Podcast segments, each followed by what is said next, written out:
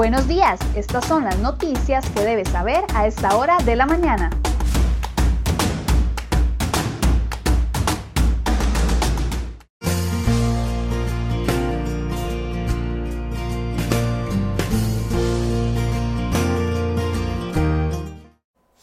Martes diecisiete de noviembre, muy buenos días, muchas gracias por acompañarnos en una edición más de C R Hoy Noticias. Vamos de inmediato a ver el detalle de la información que hemos preparado para el día de hoy.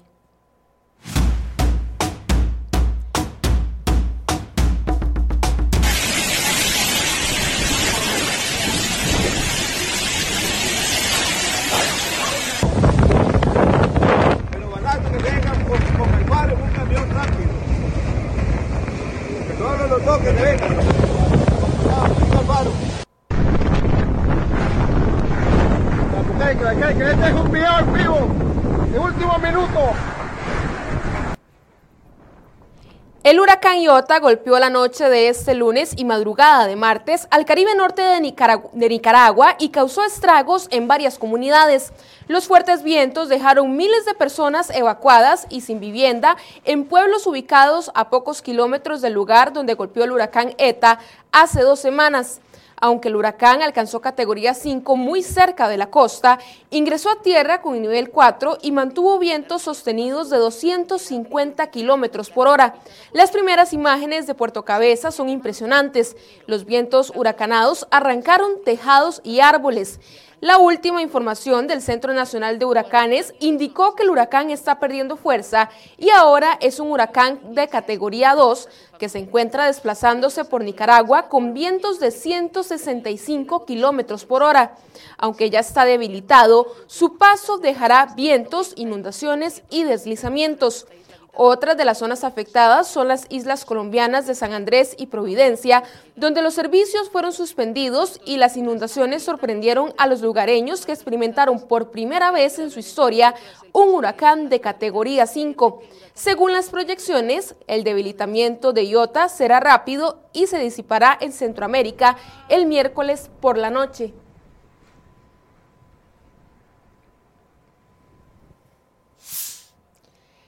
El huracán Iota bajó a categoría dos tras ingresar a Nicaragua con vientos sostenidos de ciento sesenta y cinco kilómetros por hora y mantiene su efecto de manera indirecta en Costa Rica.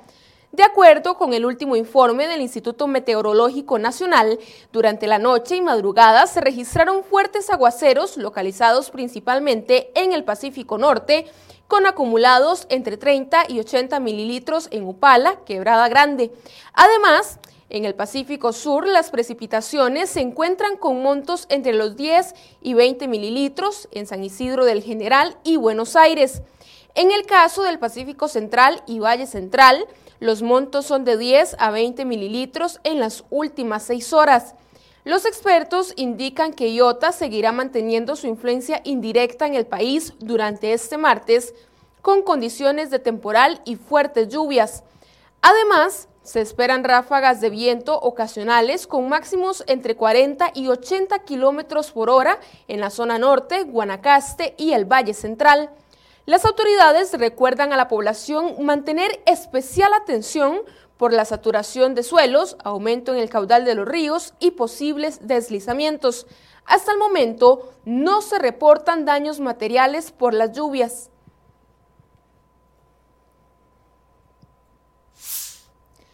Agentes judiciales detuvieron a dos sospechosos de un doble homicidio ocurrido en Heredia en septiembre anterior.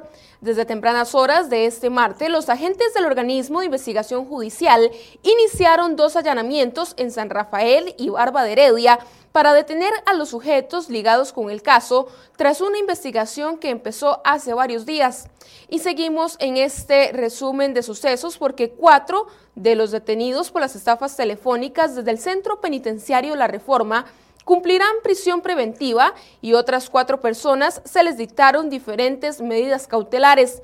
Los imputados de apellidos Palacios Umaña, Tencio Villegas, Tencio Rodríguez y una mujer de apellido Alvarado, quienes según el O I J tenían labores importantes dentro de la, dentro de la organización, deberán estar tres meses en la cárcel. Además, autoridades de socorro solicitan a la población en general que eviten ingresar a los volcanes por medio de propiedades privadas con el afán de cuidar su integridad física.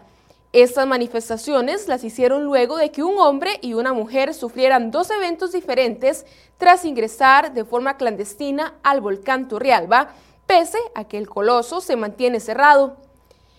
Y en materia de salud, el Ministerio de Salud confirmó que entre este domingo y lunes se sumaron mil trescientos sesenta y nueve casos nuevos de COVID diecinueve. Las muertes ascendieron a mil quinientos sesenta y seis en total, veinte más entre estos dos días. Además, se reportan un total de setenta y siete mil ciento sesenta y cuatro personas recuperadas. Por su parte, la Caja Costarricense de Seguro Social indicó que hay quinientas quince personas hospitalizadas y de ellas doscientas cinco están en cuidados intensivos.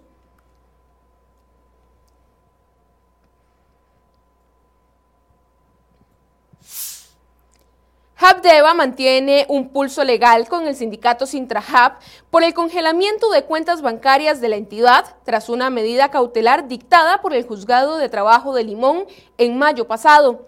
El veinte de octubre, el Tribunal de Apelación Civil y Trabajo de la Zona Atlántica acogió una apelación planteada por JAPDEVA y anuló el embargo que se mantenía desde hace seis meses sobre las cuentas bancarias de la entidad.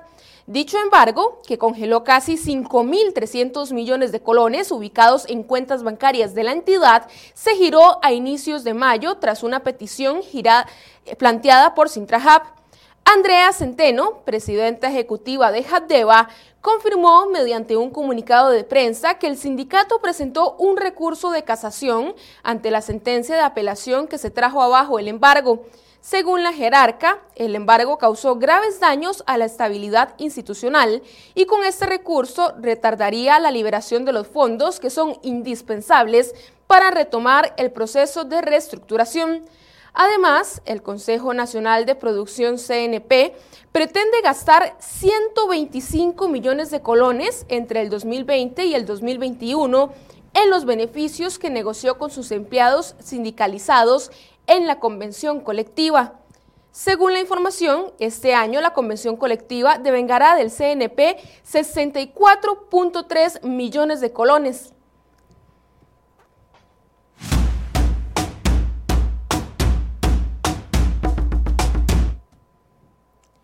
Para el próximo sábado veintiuno de noviembre, el gobierno y las sesenta organizaciones que participan en su mesa de diálogo multisectorial deberán de concluir la discusión de las propuestas contra la crisis económica y fiscal del país. En las primeras tres sesiones de esta mesa de diálogo, la metodología de discusión y los temas a tratar consumió la gran parte del tiempo. No fue hasta el pasado cinco de noviembre cuando la mesa del gobierno empezó a discutir temas de fondo, entre los cuales están facilidades para el sector productivo con la creación del fondo de avales financiado por el B C E. El siete de noviembre se aprobó que todas las instituciones realicen las compras por medio de SICOP, que permitiría un ahorro del Ejecutivo de unos quinientos cuarenta y cuatro millones de colones, así como la reducción de un cuarenta por ciento de la deuda pública. El once de noviembre se decidió dejar por fuera la eliminación de las pensiones de lujo, pero se decidió aprobar la eliminación del subsidio de quinientos litros de gasolina a los cincuenta y siete diputados. Hasta el momento, ninguna de las propuestas genera una solución real al problema fiscal del país y aún queda por discutir eventuales impuestos para presentar un plan al Fondo Monetario Internacional. Por su parte, el Movimiento Rescate Nacional anunció que este miércoles volverá a las protestas con el objetivo de impedir cualquier acuerdo con el F M I.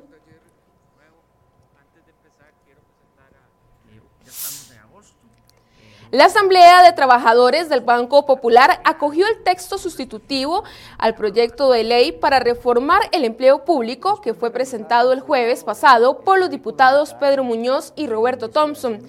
El presidente del Directorio Nacional de la Asamblea de Trabajadores del Banco Popular, Fernando Fait, informó que la propuesta será remitida a las mesas de trabajo del Foro Multisectorial de Diálogo Nacional para emitir criterios. Además, las sociedades jurídicas sin actividad lucrativa no estarían obligadas a declarar el impuesto sobre la renta de prosperar un proyecto de ley presentado en la corriente legislativa. Se trata de un proyecto impulsado por el diputado socialcristiano Pablo Heriberto Abarca y otros legisladores. Este busca que todas las personas jurídicas legales que lucren no vean obligadas a hacer esta declaración.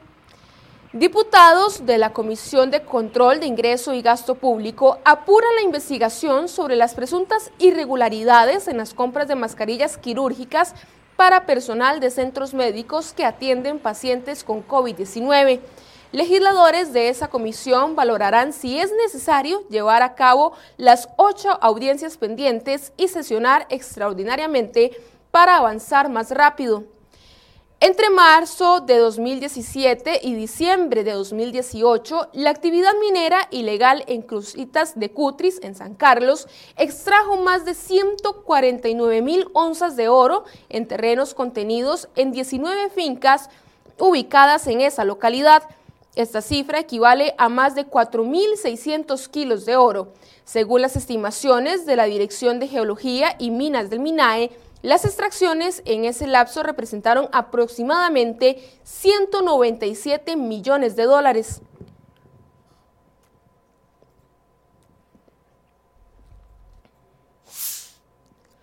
Los trabajadores del sistema de salud están dentro del sector que se ha visto más afectado por la pandemia del COVID diecinueve, ya sea por contagios confirmados del nuevo coronavirus, sospechas o contactos con casos asintomáticos confirmados. El número de incapacidades que ha girado la caja entre sus trabajadores supera las veintidós mil. La Comisión Central de Licencias e Incapacidades de la Gerencia Médica de, dicha, de dicho ente confirmó a C R hoy punto com que en los primeros ocho meses de pandemia, de marzo a octubre, llevaban veintidós mil veinticuatro incapacidades a funcionarios asociados con COVID diecinueve. Septiembre fue el mes donde más órdenes de este tipo se extendieron, cuando se dieron un total de cinco mil diecinueve. Además, el rubro con mayor cantidad de incapacidades es el de sospechas, al sumar diez mil cuatrocientos veinte. Según Lenín Hernández, secretario general del Sindicato Nacional de Enfermería y Afines, si los funcionarios están saliendo contagiados con COVID diecinueve es porque algo en el proceso de atención está saliendo mal. Una de las mayores quejas de estas agrupaciones ha sido la decisión de la entidad de reutilizar mascarillas N noventa y cinco en un posible caso de desabasto del suministro.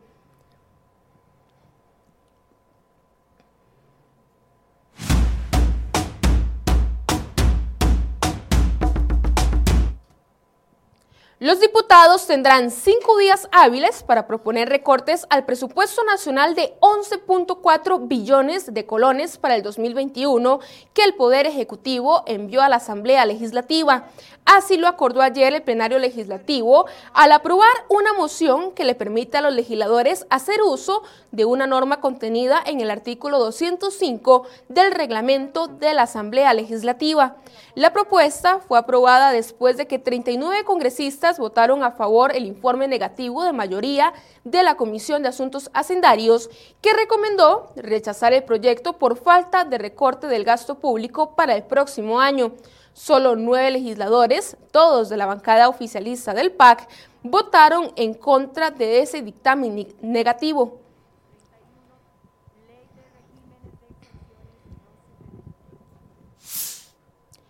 Con treinta y nueve votos a favor, la Asamblea Legislativa autorizó este lunes utilizar noventa y nueve mil millones de colones ociosos de diferentes instituciones públicas para el pago del servicio de la deuda pública. Los legisladores aprobaron en primer debate el conocido proyecto Ley Pagar, que inicialmente planteaba disponer de doscientos veintisiete mil millones de colones en superávits de instituciones públicas para el pago de intereses y amortización de la deuda pública. Y seguimos en este resumen de noticias económicas. El gobierno canadiense elevó una queja ante la Organización Mundial de Comercio contra Costa Rica debido a que el país elevó el arancel del azúcar en una medida proteccionista que tomó el Ministerio de Economía, Industria y Comercio. La queja consiste en solicitar el derecho de suspensión, medida que pueden tomar los países que se sienten afectados por un arancel alto para, de la misma forma, elevar los impuestos de importación a otros productos que reciba de ese país. El protocolo de adhesión de Costa Rica a la O C D E está a las puertas de su aprobación en el Congreso. Este lunes, el texto quedó listo para su trámite en el plenario legislativo, luego de que la comisión culminó con el conocimiento de las mociones. El presidente de esta comisión especial de la O C D E, Jonathan Prendas, explicó que a partir de ahora el protocolo pasará al plenario, donde los diputados podrán presentar mociones de reiteración. Y preste mucha atención si usted está buscando trabajo. Este martes, la Universidad Fidelitas llevará a cabo una feria de empleo en la cual treinta empresas ofrecerán más de ciento sesenta y cinco puestos de empleo en distintas áreas. La feria de empleo es abierta al público y ofrece una amplia gama de posiciones de todo nivel, tanto para personas no profesionales como para aquellos que ya son graduados. Visite C R hoy punto com, donde encontrará toda la información.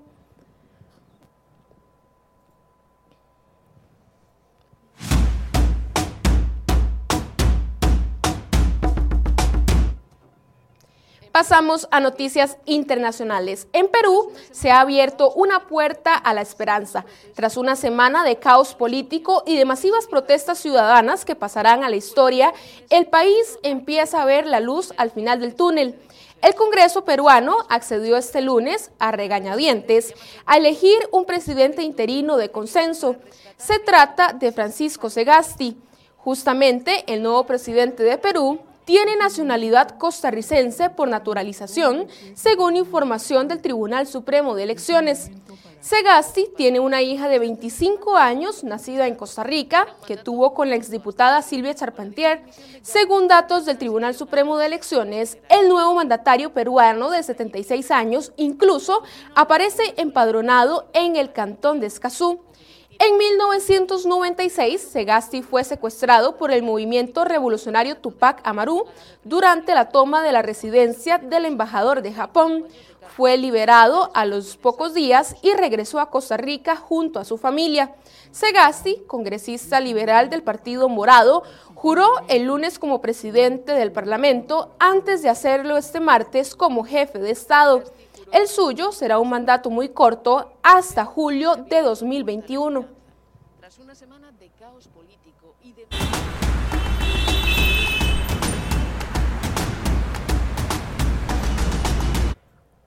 siete y treinta y nueve de la mañana realizamos en este momento un recorrido por algunas de las vías del país. Iniciamos en la rotonda de la Y, donde vemos una cantidad importante de automóviles a esta hora de la mañana. Continuamos en Curridabat, esto es cerca del Registro Nacional, donde aquí sí se ve un poco más despejada la carretera. Y ahora nos vamos hasta el sector de Boliche de Cariari. Lo que usted observa en su pantalla es la vista hacia San José, donde las condiciones del tránsito son bastante favorables. Y terminamos este reporte del tránsito en la Lima, la vista hacia San José, donde esa carretera casi que se observa completamente vacía.